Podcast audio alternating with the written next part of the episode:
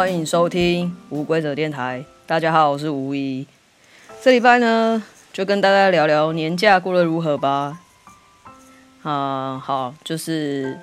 我先很惆怅的，在初二那一天发现我确诊了，所以我这几天都在隔离，所以我有十天的假，我有五天在隔离，非常棒。真是有够塞的，唉，我也不知道为什么会在过年的时候确诊，不过还好，我算是轻症，没有很大的问题。看了很多剧，然后也看了几本书，就跟大家分享一下看了什么书好了。啊、呃，我先介绍一本跟心灵比较有关系的书，其实两本应该都算是跟心理有关的啦。嗯，第一本就是《开启你的惊人天赋》，可是这一本呢，其实我还没看完，因为我觉得它需要慢慢看，因为我觉得它会让我吸收到很多东西。不过可以先跟大家分享前面的部分。啊、嗯，它有讲到一个一个理论啊。我之前就有看过这个理论了，所以我也不确定，我没办法去证实，我只能现在去证实这件事情。因为那个理论就是他们会叫人家用想的想象说自己是、呃、有在运动，比如说练肌肉好了，练腹肌，你用想象跟实际去做呃，练习这个动作呢，其实都可以达到差不多的效果。然后我就在想说，那这样也蛮厉害的耶，用想象的话。可是其实我也不确定到底要想象到什么样的程度才会有用，不然想象应该每个人都会啊。但是其实我觉得想象不难，难的应该是呃持之以恒这件事情。就像其实我刚看完那个章节的时候，其实我也有试着说，要不然我想象一下，我有在训练潜水这件事情好了。但是其实我也是维持了大概两天吧，第三天我就很懒，我就没有那个动力继续想象。不过我觉得，如果我要证实这件事情的话，我好像就必须要这样做，至少说我每天可能需要花一点时间，然后来做这个训练，就是脑脑内训练。我希望会是一个蛮有用的，我希望，因为我希望下次去海训的时候就可以顺利的过客。然后他还有在讲一一件事情，就是我们我们有时候都会觉得说，我的过去、现在、未来好像都已经定型了，就很像是。就好比说我们去算命好了，就是算命这件事情，我们都知道说可能会发生什么事情嘛，或者是比如说那个命理师很准，他可以预测说你可能未来会发生什么事情，因为那个其实命盘里面都看得到，所以就当作说这是一个预测。那在这本书里面，他其实有说，如果我们一直用过去留下来的情绪在过日子的话，其实我们就是很容易知道未来会长怎样，所以我们要把过去所留下来的情绪，诶、欸，给给释放掉，这样我们才可以有更多，就是创造更更多可能性的未来。就很像是过去我们被什么东西绑定了，但是我们如果不想要一直被它绑定的话，我们必须要将这个情绪拿掉。我们才可以不把那个情绪再带到未来去。那天好像是春初一那一天，我刚好有跟几个朋友聊到这件事情，就是因为我就我就问了他说，为什么 我, 我总觉得很多时候我们跟呃我们的朋友啊，或者是伴侣在讲话的时候，就是很容易，就是。一个很惯性的动作，一个惯性的语言会出现。然后后来他是跟我讲说，不知道，就就是一个很习惯性的动作，就就像她好像她跟她老公嘛，每次跟她老公讲电话，就有时候都会很生气。然后我觉得那个画面看起来真的很像是有过去的情绪在，所以我就把她把我看到的那个内容分享给她，就是跟她讲说，我觉得我们会有这样子惯性的情绪呢，是因为我们有过去的情绪在那里，我们放不掉那个情绪，所以我们就会用惯性的，就是那个情绪一直在，并没有，可能我们没有发现，它就一直存留在我们的大脑里面。当我们遇到类似的状况的时候，我们就会用相同的反相同的方式去反映这件事情。但是那本书的意思就是说，我们应该要先去理解这个过去的情绪是什么，比如说可能是仇恨啊、悲伤啊、难过啊、郁闷啊之类的情绪，这个东西其实就把它留在那个时候就好了，不要再把它拿到未来去，就是也不要拿到当下来。但其实我觉得最简单、最他最最想要说的一件重点，就是要活在当下这件事情。当然我觉得活在当下这件事情呢很难，就像我这几天在隔离在家里，其实你要我每个每个每个时辰啊都活在当下，确实是一件很难很难的事情。因为有时候你就是会想东想西嘛，因为人就是很多念啊，很多念头，所以才会拥有那么多习惯性的情绪思维。但其实我看了很多有关于转念这件事情，就跟正念一样，其实大家 大, 大致上都是在说要活在当下，就是当下这件事情很重要，过去跟未来都是不重要的，因为它还没有发生。一个是已经发生过，过去是发生过，发生过的事情呢，就是我们没办法改变的事情，那我们就不要再纠结了，我们要把现在的事情做好，你才有办法去创造你的未来嘛。但是其实我们都知道道理都讲的都很简单嘛，要做到其实真的很不容易，尤其我觉得尤其转念这件事情就是一件很不容易的事情了。我最近也刚好就是滑手机、滑脸书啊，或滑 I G 的时候，都有看到一些呃关于一些转念的练习。其实有时候我也不确定为什么我们就是会很很很习惯性的就是把一句话解读成非常不好的一个一个状况，然后呢我们都不会都都好像没有人提醒过我们说要怎么去去解决这件事情。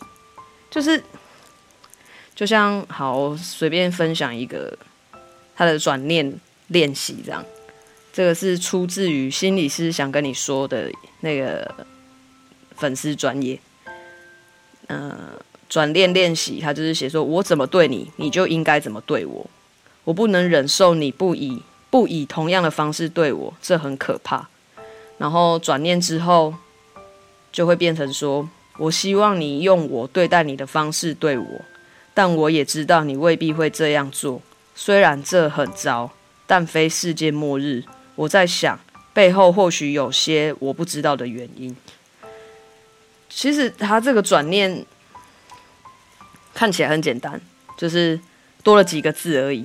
可是当我们在那个情绪纠结的时候啊，就是你就是不知道为什么，就是多不出那几个字，你就是会完全的，就像我刚刚念的第一段一样，我就是会觉得很可怕、很受伤。然后很恐惧，可是其实只要再多个几个字，换个方式去想，这件事情未必会那么糟。就像我其实在年前的时候，也有跟一个朋友，也是有一点点小小的算争执啊，应该算啊，虽然我们没有很大的吵架，但是就是有争执，也是闹得有点不开心。我当下其实也觉得蛮生气的，因为我就觉得说啊，既然你都没办法懂的话，那那就算了啊，不用多说什么啊，反正都就是那么多年的交情，你也可以一下子就觉得说因为这个小事情放不下，然后要跟我计较的话，那我也真的就觉得算了。可是其实有时候我就是那种呃不太会，应该是说不太会收一样的人啊。我现在就是变成呃比较不喜欢争，我本来就不是喜欢争争吵的人，所以我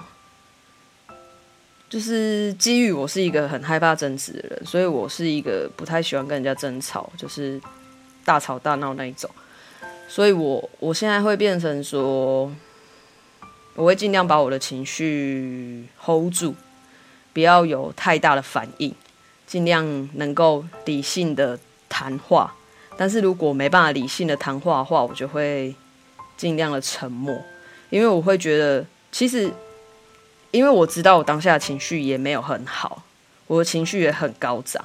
我说的话一定都不会很好听，所以我就选择不要说。但是其实我这个在发生这件事情的时候，我就一直，我其实也不是只有这一次啊，很多次我都会想说，那到底是什么样的状况下，我应该可以表达出我的我的我的想法。就是可能我现在训练还不够，你知道吗？就是那个那个情绪发呃那个表达情绪的方式，我还没有训练得很好，所以我就觉得说，我不想要讲难听的话，我我希望我尽量可以在我情绪比较稳定的时候再来讨论这件事情。可是有时候就是。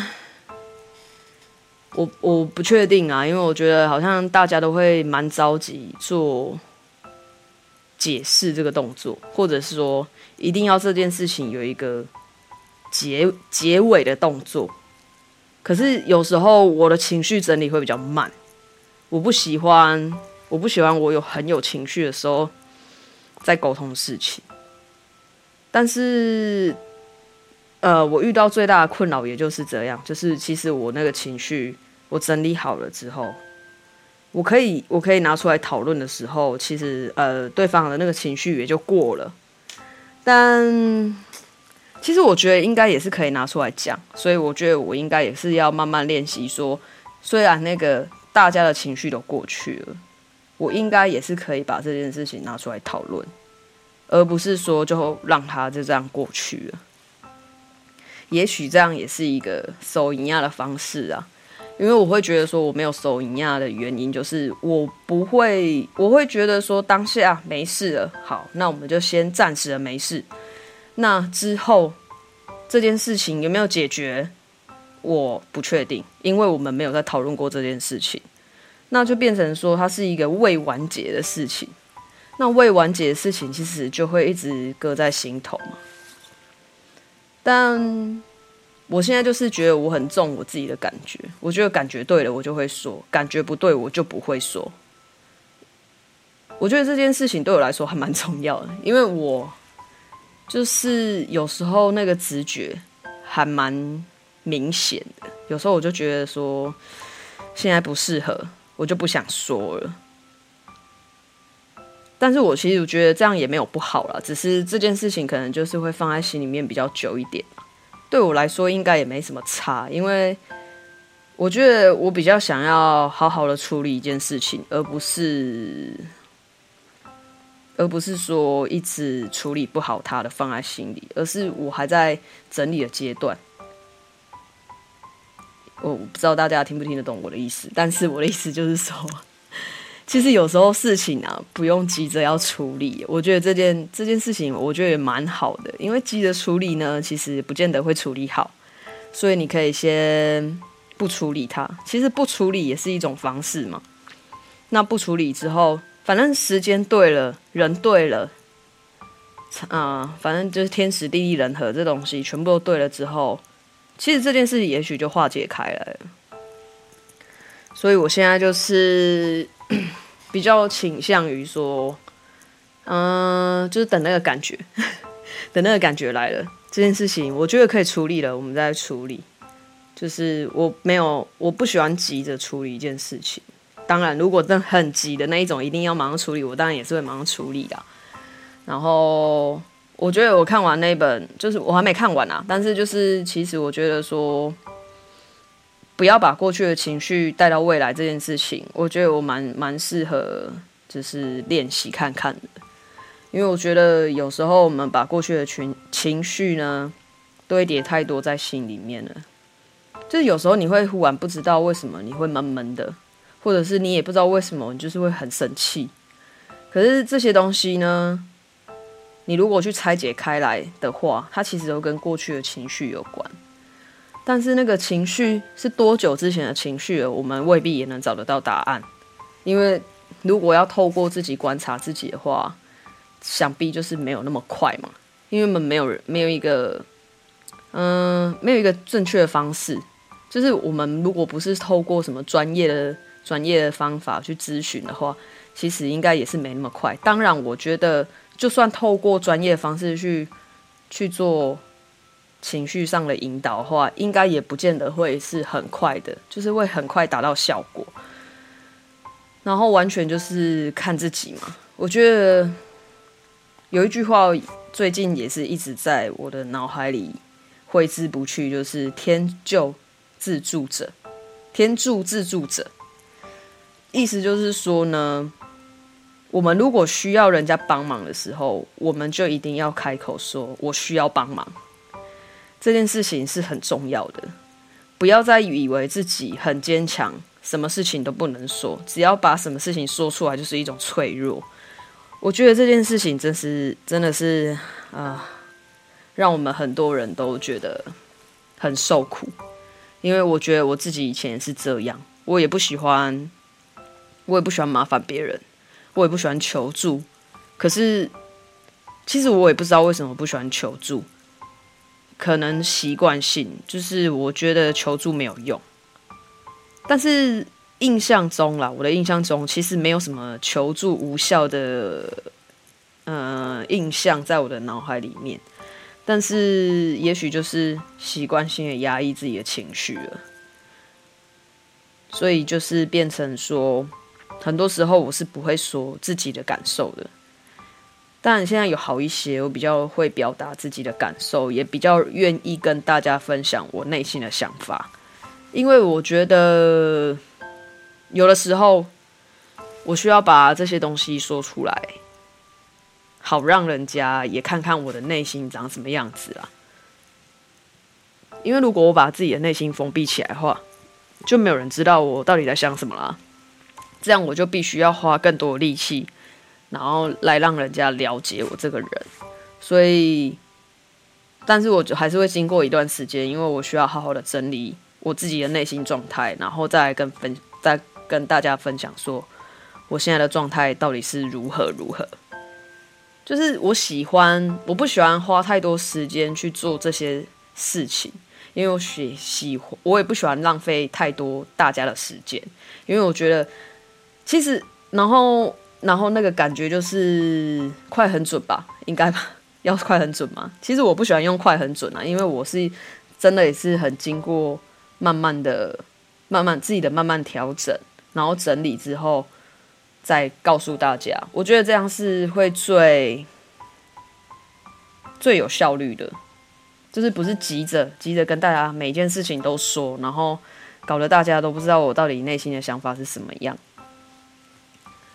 然后我觉得求助这件事情也是我。这一点应该也要好好的去学习的一件事情，就是再再多一点求助啦。因为我虽然知道我可以求助，我我也知道说我应该要求助，可是有些时候呢，我还是会不小心的忘记自己可以求助这件事情。我觉得可能很多人都会有这种感觉吧，但其实我觉得不管在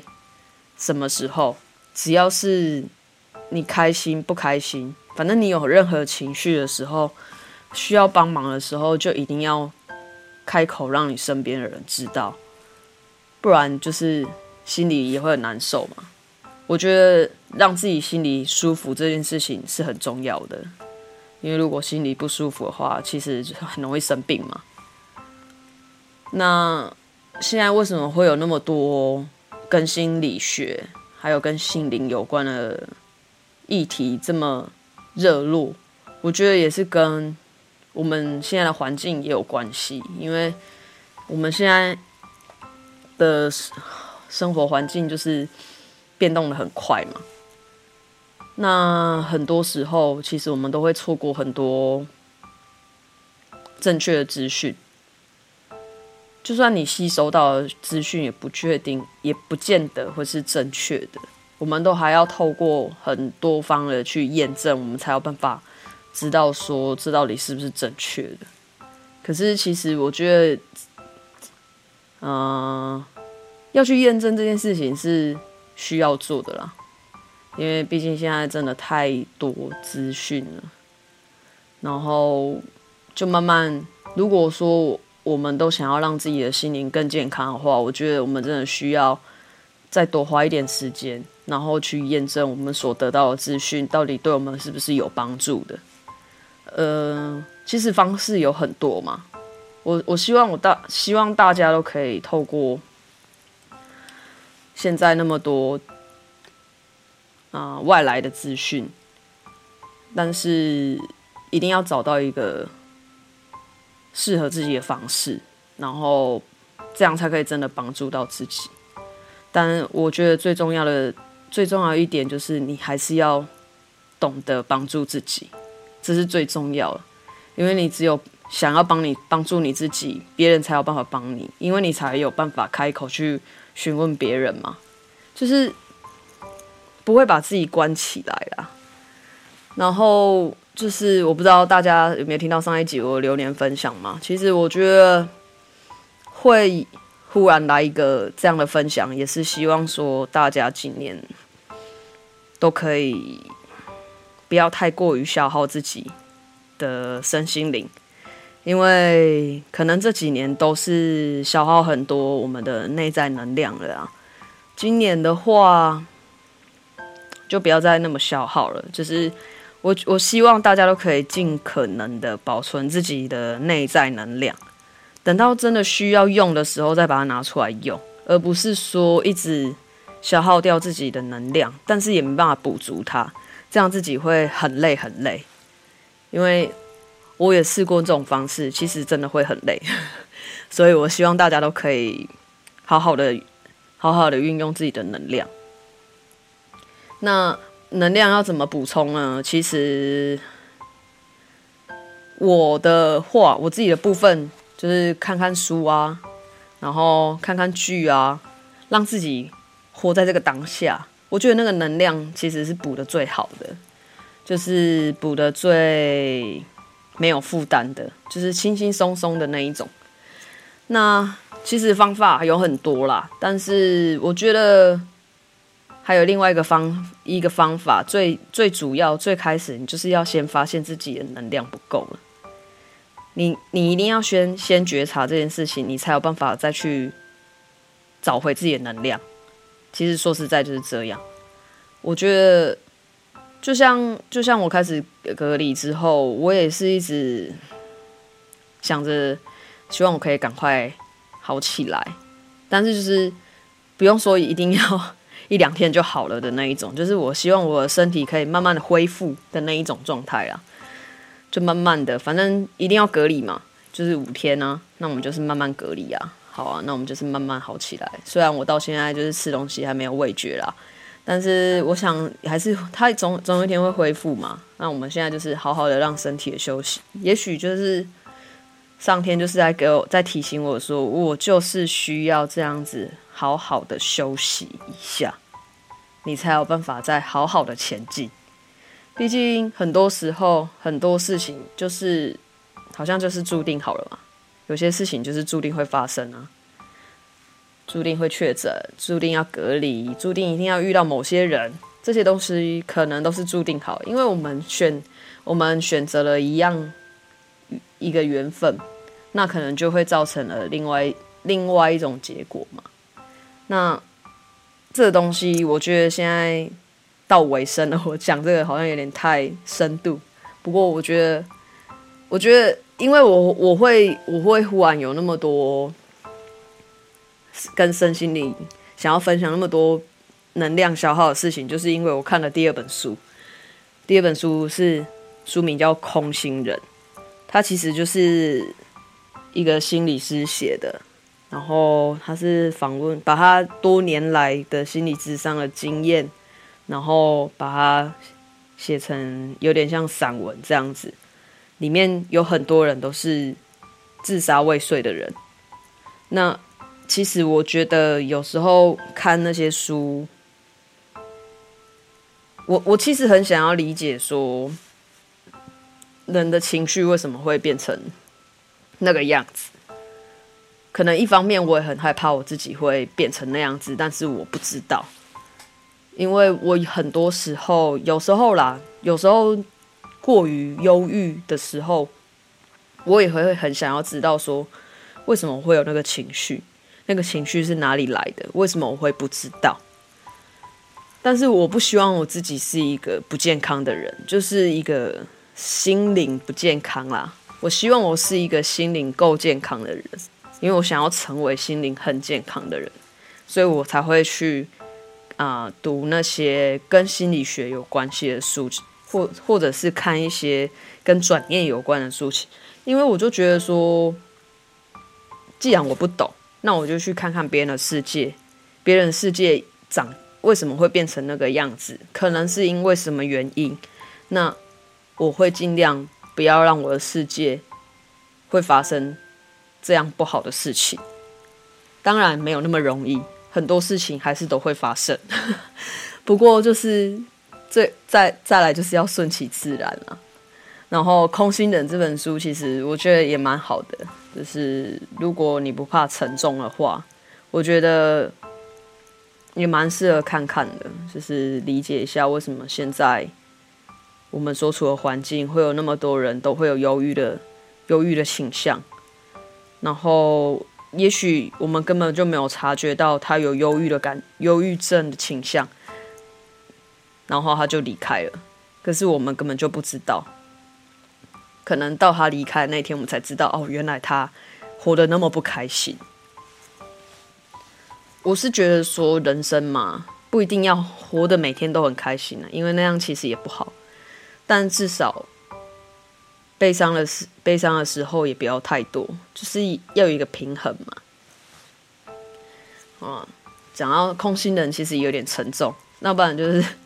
换个方，我们话锋一转。我们转到一个比较开心的，就是那天就我还没隔离前嘛，我有去朋友家，然后他就切了一个还不错的真人秀节目，叫做酷男酷男的异想世界，就是五个 gay 啊，它里面是五个 gay， 然后他们会分别做呃很多事情，就是一个会是美发师，一个是服装师，然后一个是室内设计，一个是呃，煮菜，就是饮食调酒的，然后另外再另外一个是那个跟心，他有点像是在帮助人家，呃，就是他比较他的他的工作主要就是跟人家聊天，然后帮人家整理他心里面的一些一些负担啊，或者恐惧的事情，就有点像是心灵导师这一类的啦。然后我就看了之后。蛮感人的欸，就是因为我是看他们日本片，它总共有六季，然后加一个日本片，我现在已经差不多快要看完了。我觉得还蛮蛮温馨的啦，其实就是你会看到有的他们去到每一个人的家里面，然后看他们的环境，大概就知道说哦，这个人其实缺乏的是看到自己啊，或者是什么样，然后再透过。服装的改变啊，发型的改变啊，然后家里面的改变啊，然后让他的心打开。其实那个我不确定是不是节目效果啦，但是如果真的是的话，那那个效果真的做得很好。但我相信他可能不是节目效果，因为我觉得那个人在被他们五个五个 gay 好好的好好的整理整理一下子。就是整理完之后，整理了一个礼拜，他们的时间是一个礼拜。整理了一个礼拜之后，那个自信感真的很不一样。就是你会看到那个里面的主人公，就是那个感觉完全不一样了，他整个人就是活起来的那种感觉，看了就会很温馨。尤其是日本片哦，日本片我真是每一天都哭，可能是我太爱哭了。然后其实他那个美国片 也, 也有几集也都是很感人的，我有几集也是会看到哭的那一种。这个就是也蛮适合调整自己的身心灵的啦，所以蛮推荐给大家看的。好啦，那我们这一拜就聊到这了，这是我过年的行程，不知道大家过年的行程有没有什么比较特别的，如果有的话记得跟我分享啊。那我们这一拜就分享到这咯，我们下礼拜再见，大家新年快乐哦，拜拜。